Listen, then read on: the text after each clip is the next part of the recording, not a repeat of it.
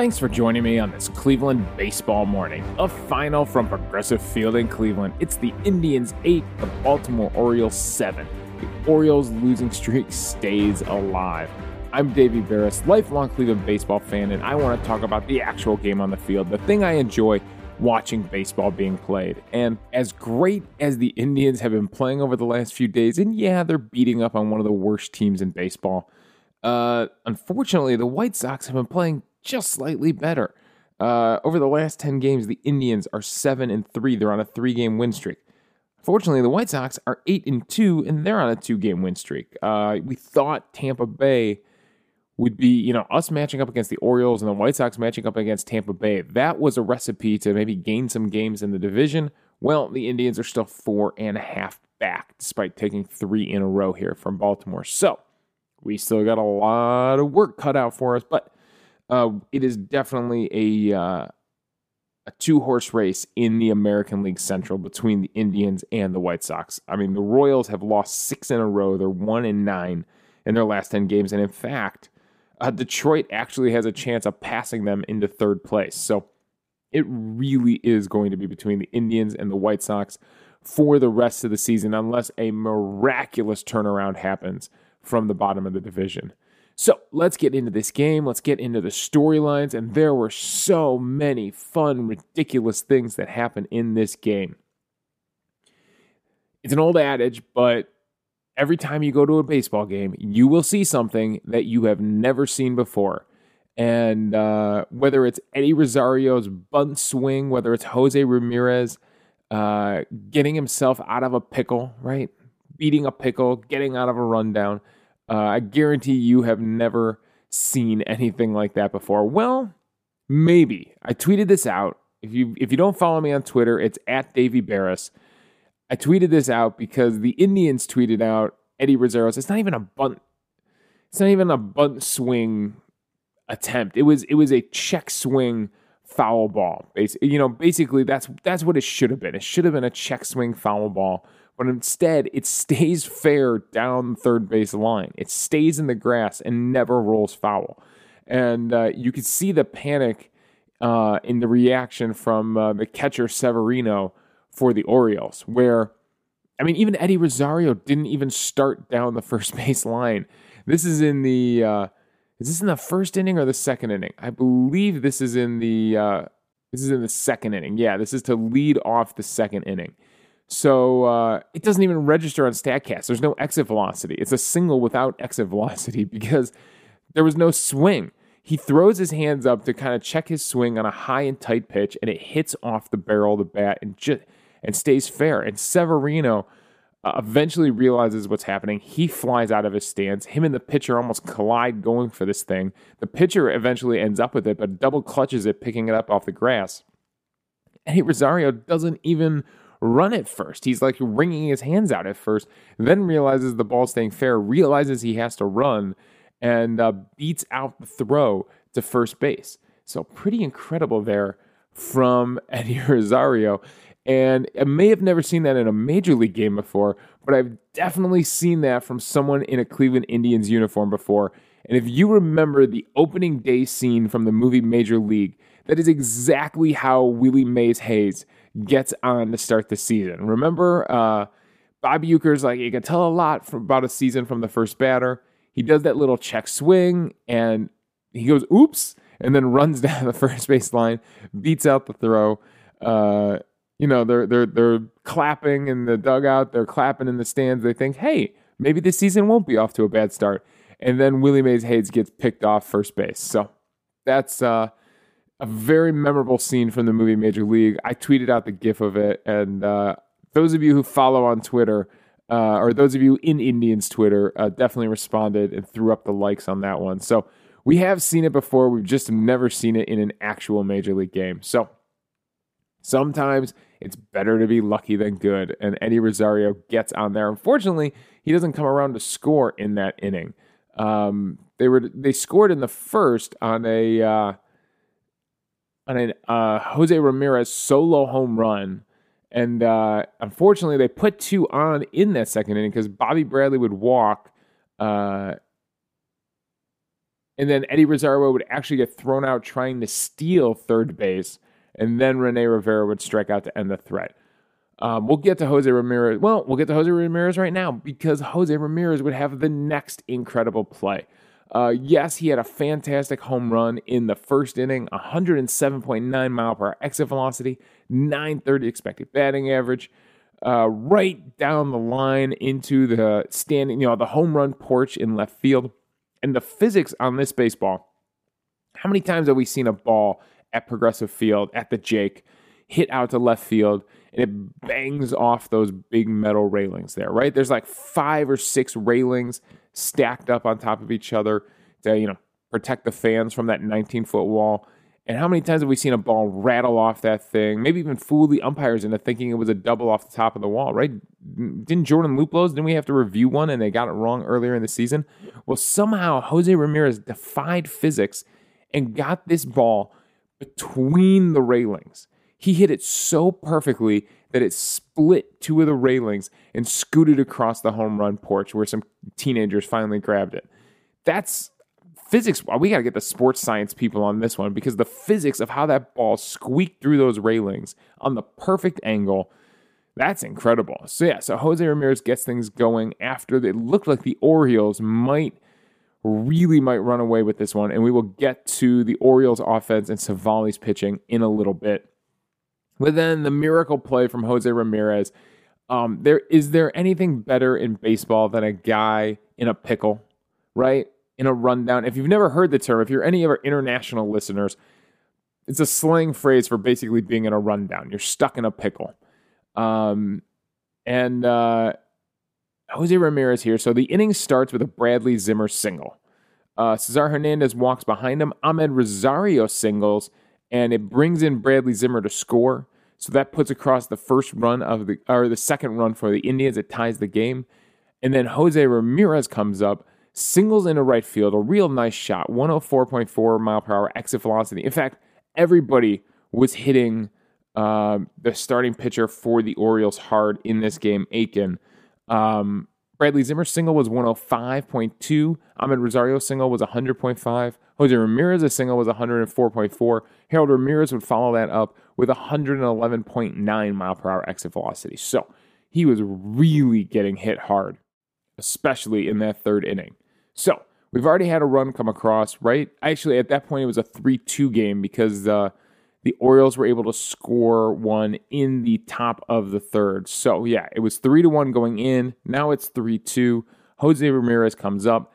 Lions went into right field and they're off to the races.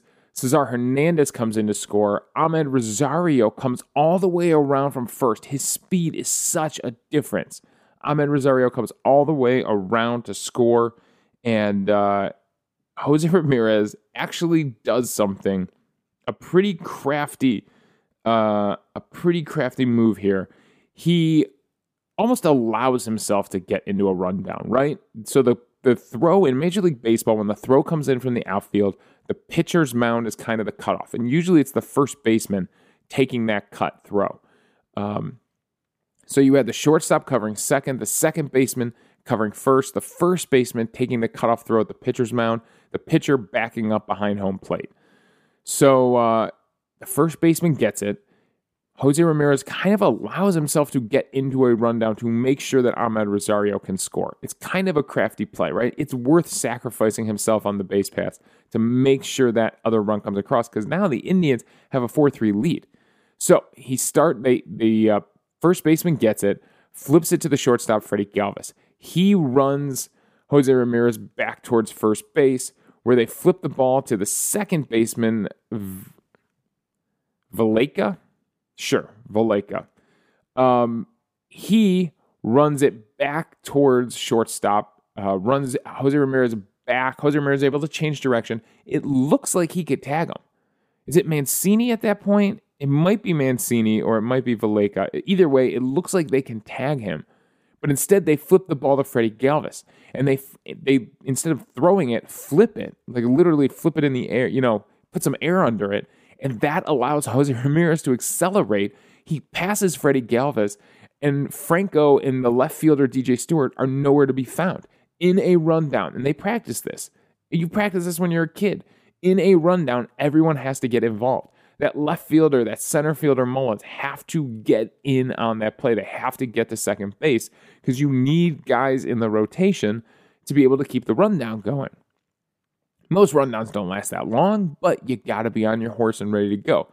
Franco comes over and tries to cover second, but it's too late. Jose Ramirez slides in safe and he and he beats the pickle.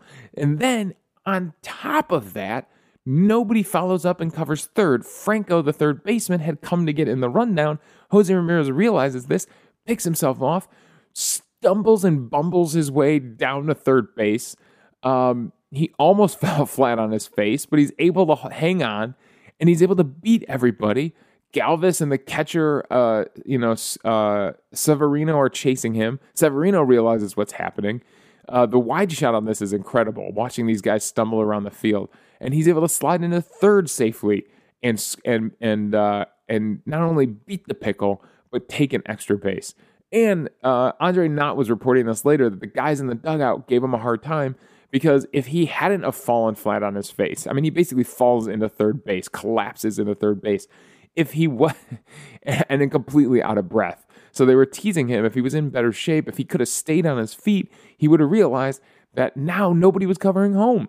If he really wanted to, he may have been able to round third and go home with nobody covering, uh, and literally had a little league home run. So it's an incredible play from Jose Ramirez. Not only that, it it gives the Indians the lead, and then Harold Ramirez follows it up with a double that he smokes.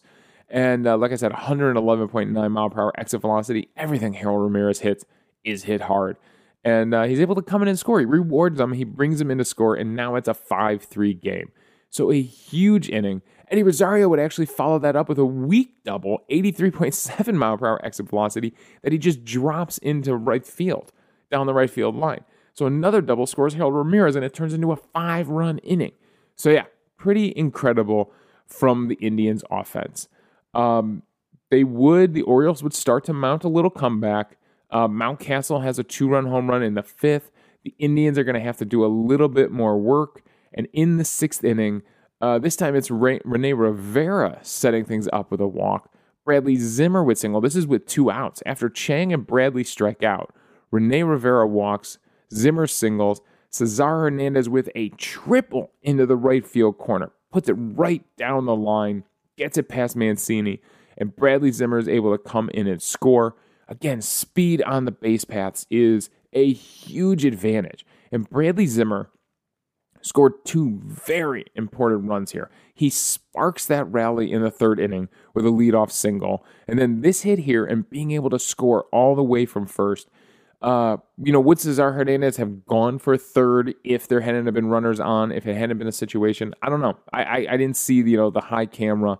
I can't tell you if that would have been a double or a triple. But either way, the speed from Bradley Zimmer to score all the way from first, and we saw from Amed Rosario earlier in the game, speed on the base paths is a huge advantage for the Indians right now.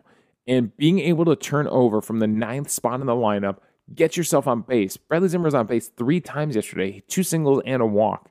To be able to get yourself on base and score from first base is huge, is absolutely huge. So, Bradley Zimmer is not hitting a ton right now. I mean, his batting average is at 256. That's actually not terrible.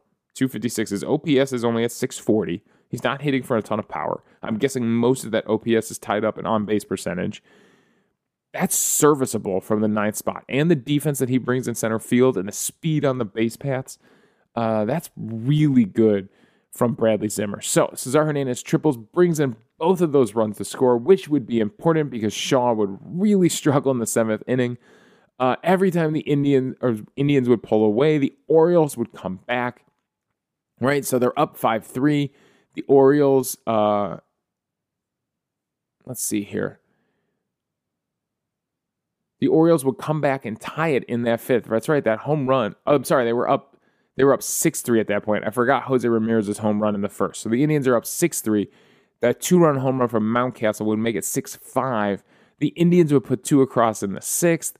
The Orioles would put two across in the seventh off of Shaw. So now it's seven eight, and that would be how the game would end. So every time the Indians pulled away, those Orioles would come creeping back. So yeah, it was it was a tough game, and the Indians offense really battled. So that's your first storyline. The Indians offense doing incredible things on the base paths, putting together some good rallies. Um, this time, yesterday, we said the Indians offense was finally able to do it without Jose Ramirez.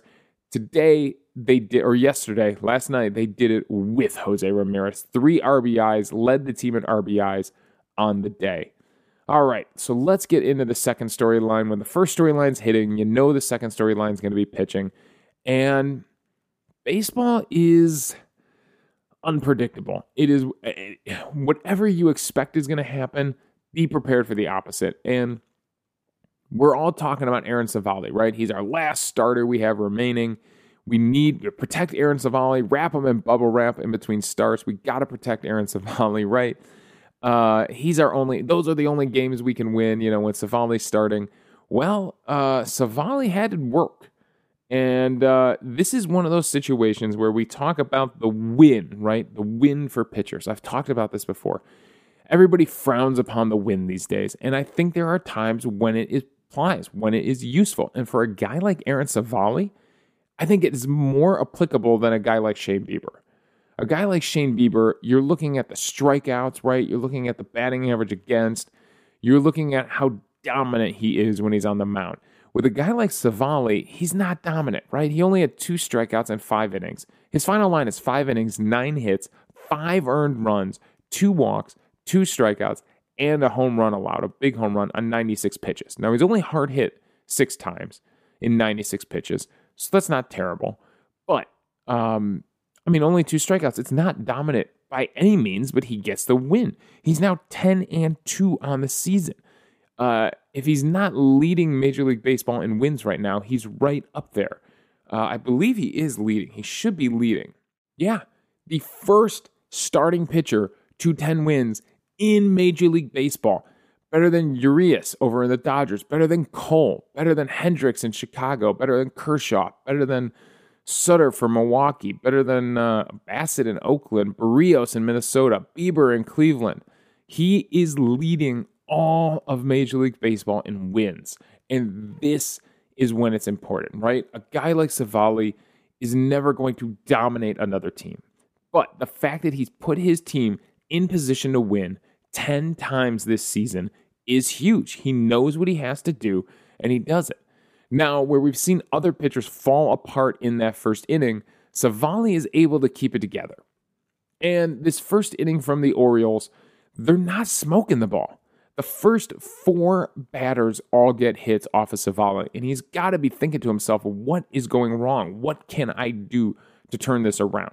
Now, they all have really high expected batting averages, so they're all true hits, but Cedric Mullins with a double at 77.1 mile per hour exit velocity.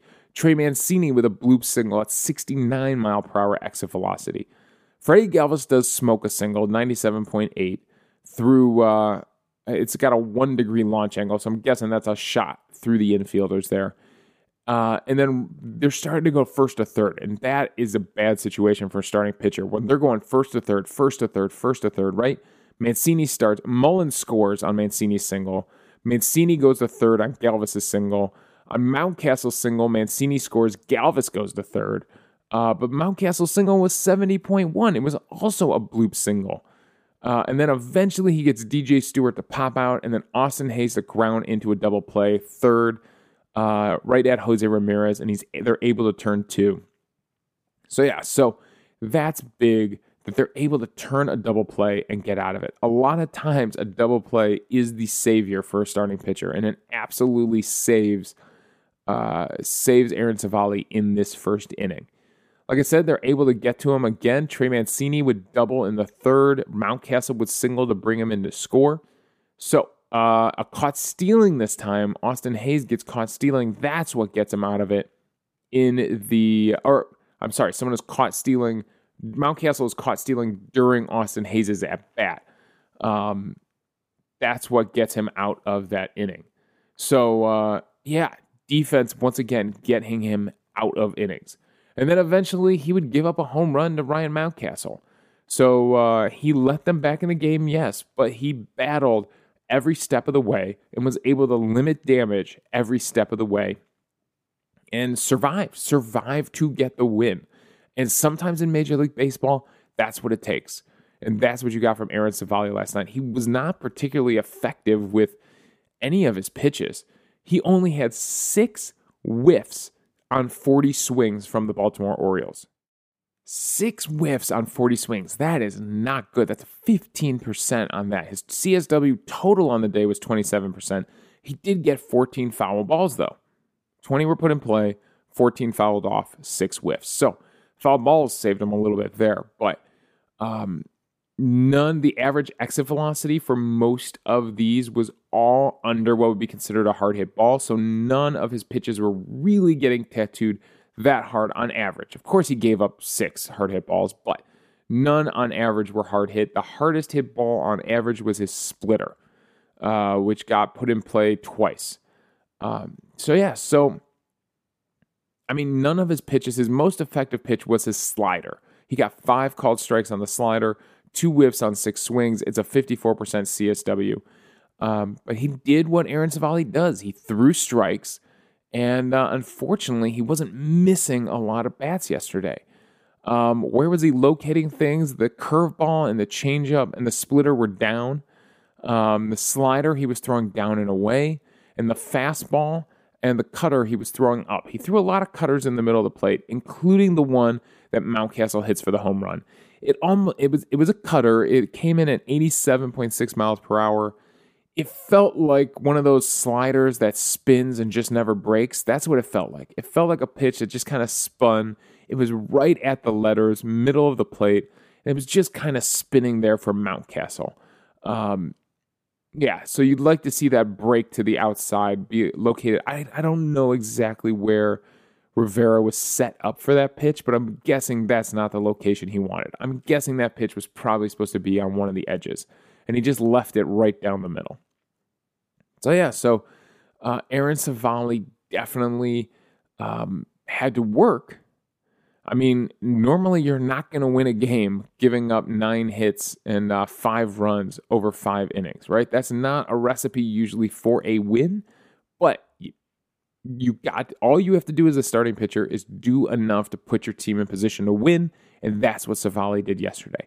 The bullpen behind them was pretty fantastic. Sandlin would come in.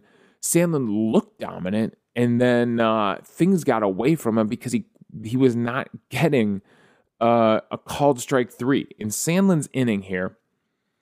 Uh, Sandlin comes in to pitch the sixth inning, and he's looking dominant. He's looking absolutely dominant against uh, strikes out Franco, strikes out Severino, and then uh, Valaika, he throws him two two seam fastballs that both were inside the strike zone on the left edge and high.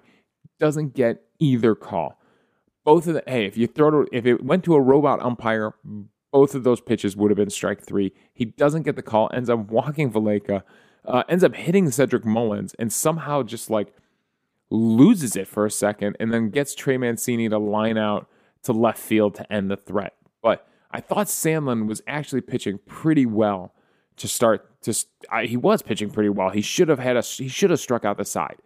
I think Sandlin has some sneaky potential to be a closer one day. I can see it. He is really hard to pick up. He is really hard to hit. And that combination of slider, which he throws a ton, mixed with that uh, two seam fastball. Other, it's a four seam fastball. Boy, it really moves like a two seam fastball. I'm sorry, that thing that thing really moves like a two seamer, but it's considered a four seam fastball. So uh, maybe it's the sinker. Maybe it's the sinker I'm seeing that moves like a two seam fastball. I guess it's pretty hard to throw a sinker when you're a sidearm pitcher, but uh, I guess yeah, a sinker would move horizontally if you're a sidearm pitcher, right? That makes sense. Um, I, there's nothing about a side armor that makes sense sometimes. Uh, but yeah, that combination of slider sinker is really, really effective for him. I could see Sandlin definitely being a closer, and I can't think of many side armors that are closers. Right? You usually see them as setup guys. You usually don't see them get to close, but Obviously, with Karinchak and Clase here, we ain't going to need a closer for a while, but Sandlin is definitely definitely part of the back end of the bullpen, right? He's definitely a guy we turn to with the lead. So uh, we'll see how his role develops over the years as a Cleveland Indian. Uh, Shaw would struggle. Shaw would absolutely struggle. Uh, he would end up giving up two runs on three hits. Uh, he would get three strikeouts, though. So he would get a big strikeout to get out of it. So he saves himself there. Um, and then Karinchak and Emmanuel Clase dominant in the eighth and ninth inning. Karinchak does it on seven pitches. Clase does it on 12. That is three days in a row for those guys. I don't know. I if if they get into a save situation uh, today during the day game, uh, it's going to be really interesting to see if Karinchak or Clase gets used. I oh boy, four days in a row, and there's no off days. We go right to Pittsburgh here, so uh, maybe Sandlin gets a chance to close a game. Wittgren is still back there. We have a lot of arms in that bullpen to to use. So we'll see if he's forced to turn in Karinchak and Clase four days in a row. That would be a lot. But Karinchak only threw seven pitches, so it's not huge. Clase through 12. These aren't huge, stressful innings. Sandlin through 24, Shaw through 27 pitches. A little bit more stressful innings on those guys. So we'll see what they end up doing. MVP for the day. I know you're probably thinking Jose Ramirez, and we give it to Jose Ramirez a lot. I'm giving it to Bradley Zimmer today. Bradley Zimmer, like I said, two hits and a walk. He's on base three times. He scores two runs. He not only sparks the five run rally in the third inning with his leadoff single, but he's able to come around from first to score on the Cesar Hernandez triple. And I thought he had a really huge com- contribution to this game. I mean, he scores the winning run basically. Him coming around to score gives us eight. That's the run we needed to win the game. So, Jose Ramirez is going. He's every headline about this game is Jose Ramirez and beating that pickle, right, and beating that rundown. I'm giving MVP today for to Bradley Zimmer. I guarantee you Jose Ramirez will win it again this season. That's a guarantee. All right, so Bradley Zimmer, great job, congratulations. 256 batting average is is fairly respectable out of the nine hole. The last thing I want to talk about is uh, Amed Rosario, right? Amed Rosario has just been fantastic the last month. He's up to a 282 batting average. Where does he rank among shortstops in baseball right now? Right? Where, where does he rank? Batting average, he ranks seventh, 284. Uh, Xander Bogaerts is killing it, 319 batting average. Tim Anderson, Trea Turner, Carlos Correa is in at 293. Uh, Falefa, I don't Kiner-Falefa. I know nothing about him in Texas. I guess we'll learn when we play Texas. He's at 290. Bo Bichette is at 284, tied with Amed Rosario. So technically, he's tied for sixth in batting average across all of baseball. Of course, if we're going to talk shortstops, where's our old friend Francisco Lindor? Down at 220. All right, what about OPS, right? What about that fun stat, that the new stat that really matters, OPS, on base percentage plus slugging percentage. This time, Amed Rosario is a little bit lower. He doesn't slug as much as some of these guys. Obviously, Fernando Tatis Jr. is crushing it. He's at a 993 OPS. He's absolutely bringing the power. Amed Rosario comes in at 10th. Respectable. 10th with OPS at 747. Whereas our old friend Francisco Lindor down at 669. That's right. Technically, Amed Rosario has a better batting average than Fernando Tatis Jr. By almost by 11 points, he has a better batting average. But Tatis obviously is hitting the is hitting a lot of home runs. I'm trying not to curse on the show. Uh, is hitting a lot of home runs, and uh, his OPS is way up there uh, with the best in baseball. All right, what about weighted WRC plus? Weighted runs created plus. Where does our old friend uh, where does Amed Rosario come in here? He comes in 11th. Now, WRC plus, remember, whenever you see a plus stat, that's where league average is set to 100. So if you're above 100, you're above league average, right? Amed Rosario at 107, very respectable, right? He is creating runs on the base path, he is getting things done. Our old friend Francisco Lindor comes in at 19th in this with 94 WRC plus. Fernando Tatis Jr. leading the way at 162. Bogaerts right behind him at 153. They are going to be your starting shortstops probably on the All Star team. Obviously, fan vote might influence that a little bit, but based on performance, it should be Bogaerts and Tatis leading the way for the All Star team. You know, that's kind of what the impetus of why I wanted to look at this. Like, is Amed Rosario getting himself in the conversation for a reserve spot on the All Star team? Probably not yet. Probably there's a few guys ahead of him, right? He's got Bogaerts, Correa, Bichette, Tim Anderson, and Freddie Galvis is actually playing pretty good. Freddie Galvis is right behind him in WRC plus at 108. And JP Crawford. So yeah, there's there's some AL shortstops that are doing pretty good, but Amed Rosario is having a really respectable season. The last thing is war, right? War, obviously a very important stat. Uh, you may see it as F war because this is FanGraphs that I'm looking at right now. Xander Bogaerts is actually leading the way at war.